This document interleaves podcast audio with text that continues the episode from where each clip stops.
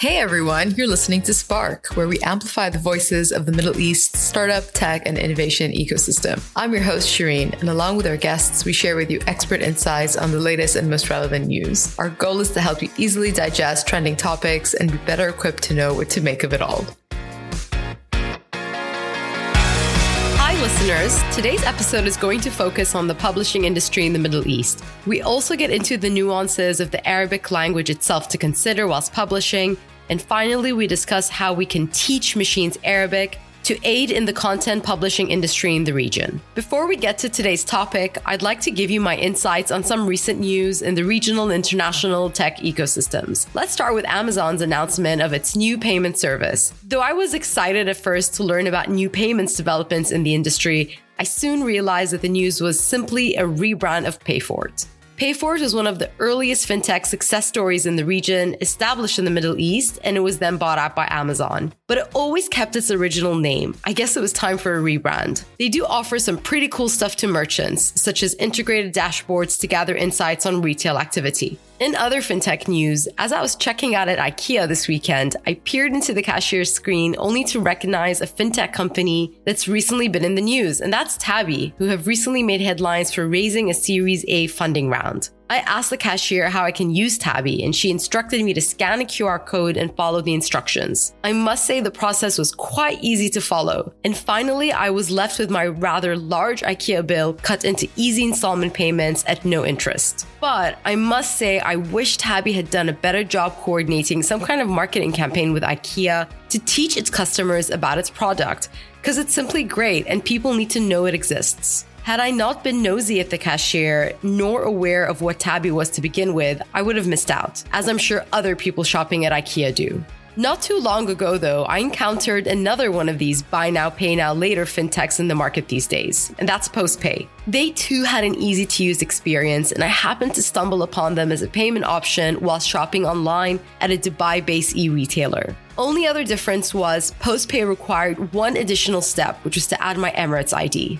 Now, on to some more troubling news in the ecosystem. Sprii has recently filed for bankruptcy. Now, this is a harsh reality that not all tech startups make it big. Though the media does not really cover unsuccessful startup stories, it is a reality that entrepreneurs need to know going into venture building. That being said, Sprii was not by any means a startup that had not taken its foot off the ground yet. In fact, it had raised close to $15 million in a Series A round just in June last year, which made it the second best funded startup in its category. In sad fact, two other Dubai based e commerce startups, Awok and the Modist, shut down earlier this year, though they too had raised tens of millions of dollars. Now, on to some international news. Ex British royals Harry and Meghan have signed a deal with Spotify to produce a series of exclusive content under their newly established audio production company, Archewell Audio. Though the British royal family seem to draw a natural audience, Given how private Harry and Meghan have been about their personal lives, I wonder how effective they're going to be sharing to a wider audience through a medium as intimate as podcasts. Maybe all their shows will be non Harry and Meghan related, but we'll have to see. Today's guest on the show is John Lillywhite. John has had tremendous experience in the publishing industry in the region, having established his own entrepreneurial ventures, as well as within publishing companies. I do hope you enjoy our conversation and more importantly, learn from it. But before we get to it, quick shout out to Bahrain. They celebrated their 49th National Day holiday last week. And for those of you who don't know, Bahrain's startup ecosystem is highly ranked globally for being business friendly. And within the fintech space, they have a very forward thinking regulator who was the first in the region to embrace open banking. Now let's jump to it. Okay, great. Yeah. Hi. Now, John, you're making headways, uh, or headway, I think is the correct way to say it, localizing and digitizing media, and you're doing that out of the Middle East. So I'd love to talk on both aspects, the localization and the digitization.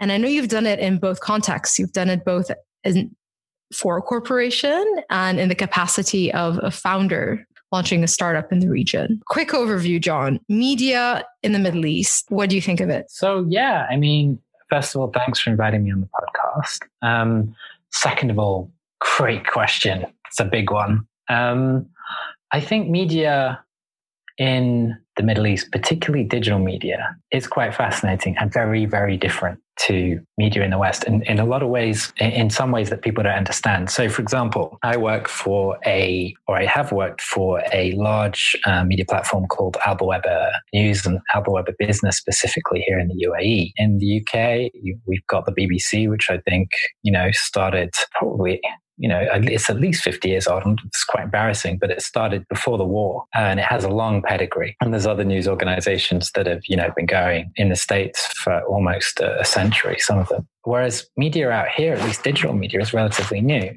So sometimes, you know, I'll, I'll go back home, be in the States or in Europe, and I'll say, well, you know, I'm, I'm working for a news platform that's only 20 years old. And, and like, well, you know, why is that interesting? And I'll also say when the platform started, it began as a blogging service. So it was really covering citizen voices online who were, you know, starting websites. I guess the equivalent today would be podcasts. And I guess what's different is that a lot of media in the West was started by governments or as large institutions or people with, you know, lots of capital. Whereas if you look at media in the Middle East beginning in 2000, it really emerged out of the dot com boom right? So there are a lot of entrepreneurs, a lot of young creators who perhaps in their own economies they were shut out, but then they saw this internet boom. They started creating blogs. So, you know, you've got um, websites in the Levant like uh, Hadabish or websites like uh, Maktoob, which of course is part of the history of the startup ecosystem out here. It all began building these digital platforms. And so in a way, it began from the ground up you know, with young people with good ideas or things they wanted to say that they couldn't say elsewhere. So I'm not aware of the two blogs you just mentioned. Uh, what topics do they cover? So I think Maktoob started in Arabic. It's one of the first and earliest large um, scale digital investments in the history of the region. And the pe- there'll be people listening to your podcast and people you've interviewed who can actually tell the history much, much better than me because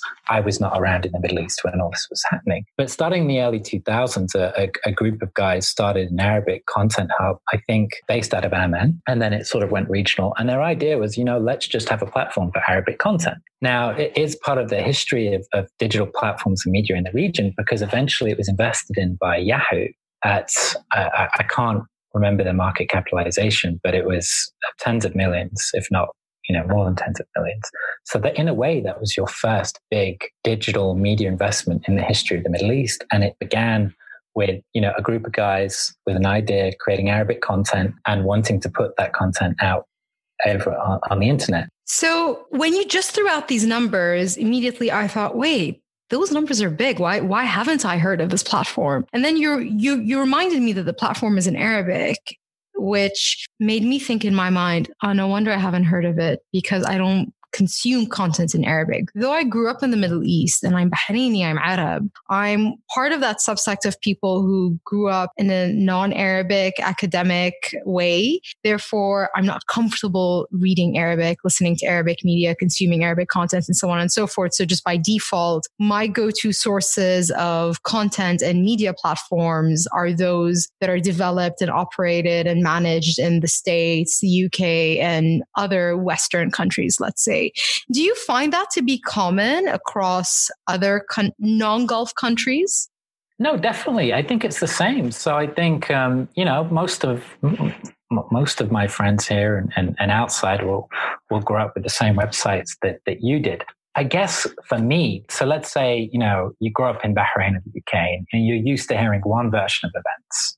So if I'm reading in English as a, as opposed to you know the, the history of Arabic content, but if I come out here and I see an argument that I might not have read before, you know, on an English language website. So, for example, it could be about any issues, you know, sport, phones, even what apps are cool. You know, we use different apps here than we do elsewhere. And so you'll read or you'll see a perspective on the world that you might not have read before or seen if you were sitting on your sofa back home. Now, I think, you know, increasingly that happens everywhere. But it is nice sometimes to see, you know, the story of Dubai being told in a way that might be different to the, the way people think about it in, in other countries. Do you think that anyone who wants to enter the media space in the Middle East has to publish content in Arabic in order to be relevant across the region, or can they get away with just English? Yeah, that is a really, really good question. So, I have a friend who has children. She's Arab. Her kids are Arabic. And she says to me she struggles when she walks down the Arabic liter- kids literature aisle because she cannot find a book that her children who go to an English speaking primary school would relate to. And that's because the language it would be published in would be classical Fusha Arabic, when all they really hear and therefore understand and know to speak is Aumi National Colloquial Arabic. So, uh, one thing I think publishers need to think about is is the language they're publishing in relatable to their audience? And then, more importantly, secondly, is that colloquial dialect easily understood by the audience? Because a kid in Egypt may not necessarily speak the same language as a child in Dubai or a child in Lebanon, to that matter. And in fact, if you haven't been exposed to any dialect, they're different languages. I know it's super hard. And um, all I can say is, you know, I, but I do remember being in a meeting room with these appointed experts of the Arabic language. There was, you know, bloggers and journalists and, you know, uh, kind of spoken word poets in Arabic. I remember sitting in this room and they were debating whether to use Amiya, colloquial Amiya, or Fusha in the kind of dialogue aspects of this book. And I just remember sitting there and watching everyone argue. And the conclusion was classical then? The, the conclusion was everyone looked and turned around to me. and I, you know, I had to say, you know, I mean, guys, no idea. What did what did you opine on back then? Well, in the end, I think they decided that the dialogue should be in Amiya you know, for the reasons that you just suggested, because the story was actually old folk stories and fairy stories from around the region. I'd like to transition into the work you're doing with the University of Sharjah and the Google News Award project, which I believe is around teaching machines to recognize Arabic as a language. Am I correct? Right. So that was an article in the National on a Google News initiative about the difficulty of machines reading Arabic. And again, there's a slight personal irony in this that I've told you the story of, of being in a room with Arabic experts and, and being appealed to. And the big joke on me is that, you know, it's 2020 and once again, I've got my name associated with an Arabic dig- Arabic language uh, digital project um, without you know without like um, perfect uh, but yeah, that is a very cool project. It's funded by Google. I should point out that my side of the project is only with a consultancy called Conv and Albawaba Business here in Media City. So the Sharjah University thing is actually a separate project, but it's looking at something similar, I think. And the issue there was that, so again, with large Arabic data sets, we're talking about terabytes, right? Terabytes of data, particularly editorial content, not PR kind of content, more sophisticated uh, for Arabic. Have great trouble reading it and deciphering it. Why? Why don't they speak Arabic? That so you know if you in English now we have uh, you know the, we've got these new apps like Google Home and and Siri and a lot of that development began because machines became so much better at being able to read and tag uh, English language on the internet. And once they could do that, then it was only a couple of steps more to be able to, you know, interpret speech. So they hear you talk, They'll scan the internet, AI will find an answer. But to do all of that, they first have to be able to read in English, right? So machines not being able to read Arabic as well in 2020 is actually a significant problem. Now, don't get me wrong, if you use Google Translate on an article, it's often relatively accurate, although some people will probably disagree with that, that point. But as I said, at scale, terabytes of data, it really breaks down. And so machines have trouble tagging that data so that people can sort it. They have trouble categorizing it uh, in terms of machine learning and AI algorithms. So let's say you have terabytes of data on golf or different countries or, you know, what's on at the cinema. In English, the, the, cat, the ability to filter that will be quite advanced. In Arabic, super tough, lots of mistakes, not, not very developed at all. And that makes, you know, selling Arabic content, creating services of the future much more difficult. So Google have funded this project to basically train AI, uh, AI systems using the Google Cloud to improve, uh, you know, how machines read Arabic.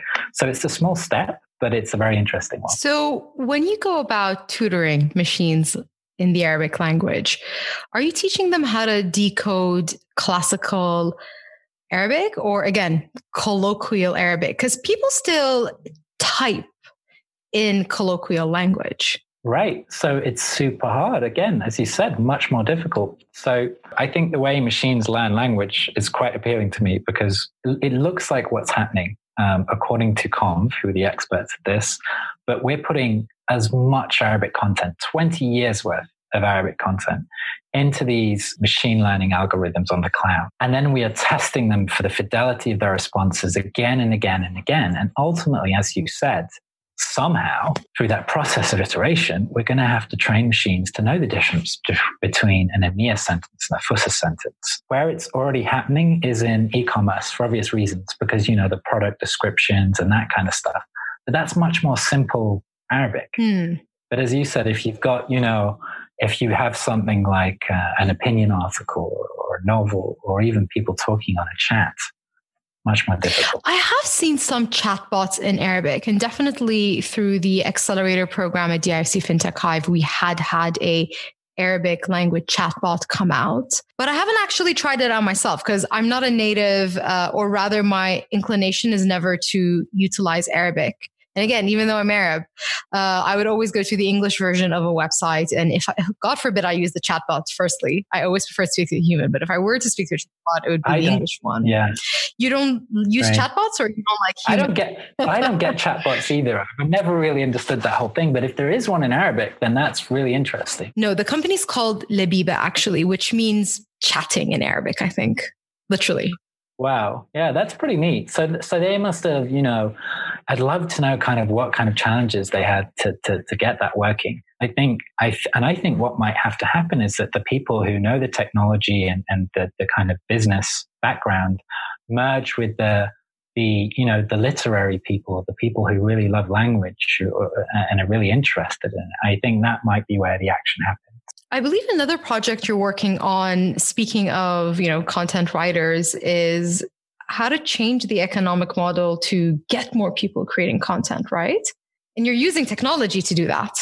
So we've done that. So yeah, we have tried to do that in the past. So, so right now um, we're working on a blockchain project, and it's probably the only blockchain publishing project in the Middle East. And that's with a very cool group of people called Alexandria Labs, who developed something called the Open Index Protocol in the States. And, and they've been working on it with various applications. But one of the key things they're talking about is something they call walled garden. So they're saying, hey, you know what, John, we're in the States. There's a lot of people, a lot of young people on YouTube creating videos or music, and all of them have to go on YouTube or Spotify. In the past, these platforms were great. They were giving us opportunities, but now the commission rates they're taking, some of the censorship they're using, some of the other business practices they're involving in are really even the algorithms. So there's a big debate over, you know, who gets preference on the YouTube algorithm, all, all these kind of debates. And they're saying, you know what, it's becoming really unfair. What if there's a way we can build new platforms where creators get to set their own